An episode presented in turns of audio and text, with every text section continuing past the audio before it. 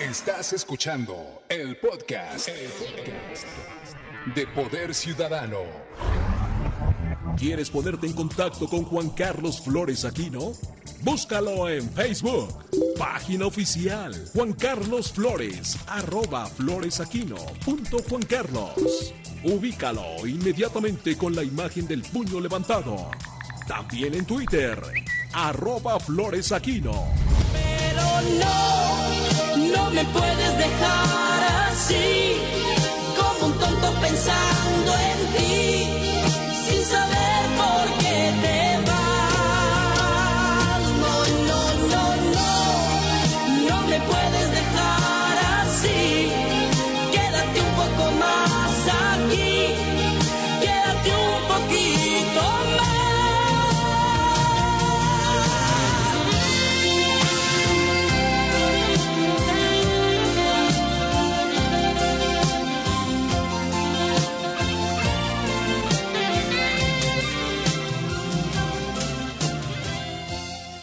Gracias a quienes nos están eh, enviando sus eh, saludos y también eh, quienes están mandándonos mensajes sobre la tala. 56 mil árboles durante los últimos tres, ah bueno, los últimos tres sexenios, pues que han sido el mismo gobierno, o sea, el PRD. Bueno, a ver, Morena, pues surgió el PRD, ¿no? Digo, pues eso todo mundo lo sabemos. Y aquí no hay pretextos de qué pasó, de, de echarle la culpa a la pasada administración. ¿Por qué razón? Porque pues, Cuauhtémoc Cárdenas fue del 97 al 2000, Andrés Manuel López Obrador fue del 2000 al 2005, Alejandro Encinas del 2005 al 2006, Marcelo Ebrard del 2006 al 2012 y Miguel Ángel Mancera del 2012 al 2018. ¿A quién le echa la culpa? Bueno, pues a Mancera, ¿no? Seguramente, que, pero llegó por el PRD, llegó apoyado por Andrés Manuel Obrador, llegó apoyado por, bueno, por Marcelo no tanto, por Marcelo Ebrard, pero sí por los demás.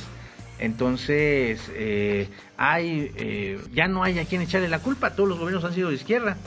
Y lo que vemos es que pues parece que no ha funcionado, la policía sigue siendo una calamidad. Mire, hay buenos elementos, siempre los defendemos porque sí los hay, pero desafortunadamente en este caso que le comentaba hace un momento, pues mientras que eh, se veía esta agresión, que no llegó ningún policía, ¿a quién no le ha pasado de nosotros que si vas manejando y de repente por alguna infracción menor, pues te llegan cuatro patrullas? O sea, cuando te quieren extorsionar llegan montones de patrullas, esa es la realidad.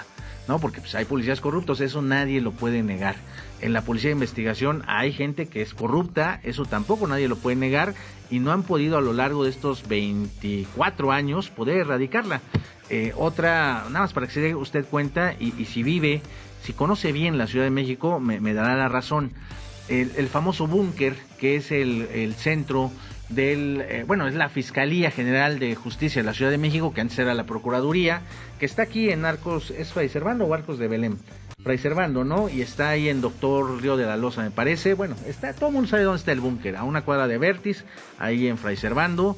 Pues mire, con todo el respeto para mis vecinos de la colonia de doctores, que hay muy buenos vecinos, también a los alrededores hay una bola de delincuentes.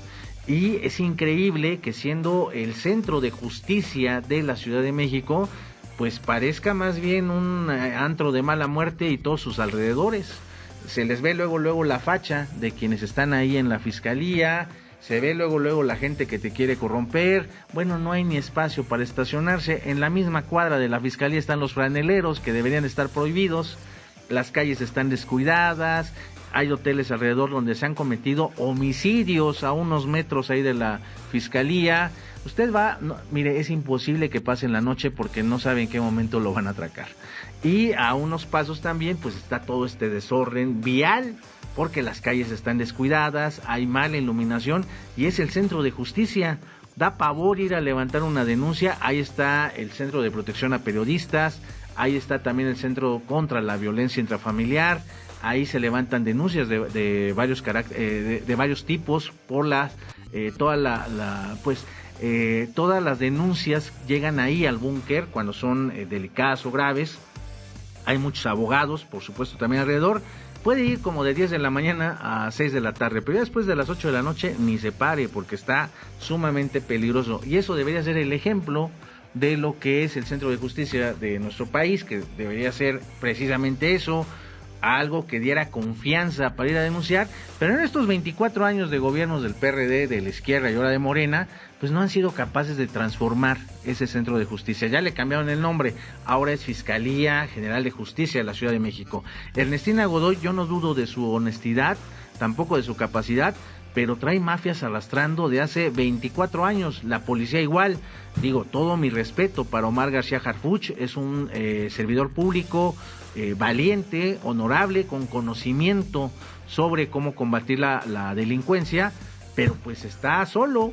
Eh, hay varias mafias dentro de la policía que no han podido combatir y bueno, Claudia Sheinbaum pues no tiene muy buena imagen, pero usted siga viendo la ciudad, sigue siendo un caos. Por eso estamos haciendo este programa y por eso estamos haciendo esta denuncia, porque eh, no se vale también que solamente en elecciones pues vengan a presumir que todo está bien y que van a eh, poder estar eh, cambiando las cosas. Bueno, llevan 24 años cambiándolo. por cierto, hablando de todos estos temas que tienen que ver con la inseguridad, porque lo vuelvo a repetir, por eso es poder ciudadano también, porque las personas debemos saber qué corresponde a cada autoridad. La seguridad en la Ciudad de México corresponde al gobierno central. Esa es la realidad, que no le vengan a usted a atacar a algún candidato o que alguien le proponga seguridad cuando la facultad es de la Ciudad de México. Esa es la realidad. Eh, claro, los alcaldes deben coadyuvar, deben ayudar, deben estar del lado del vecino siempre pero la facultad de la seguridad pública es de la Ciudad de México, del gobierno de la Ciudad de México, encabezado por Claudia Sheinbaum, con un secretario, buen secretario, Omar García Harfuch, pero que siento que no le ha alcanzado. Entonces, eh, hay resistencias, hay inercias de 24 años de gobiernos, pues que tampoco lo han cambiado, ¿no? La fiscalía, vuelvo a repetirlo, a, mí me parece Ernestina Godoy una mujer honesta, pero eh, pues desde luego trae unas inercias terribles en la corrupción que hay y en lo que vemos que entran delincuentes que luego salen inmediatamente la puerta giratoria con la eh, complicidad de las leyes que hay en nuestro en nuestra ciudad de México y en nuestro país.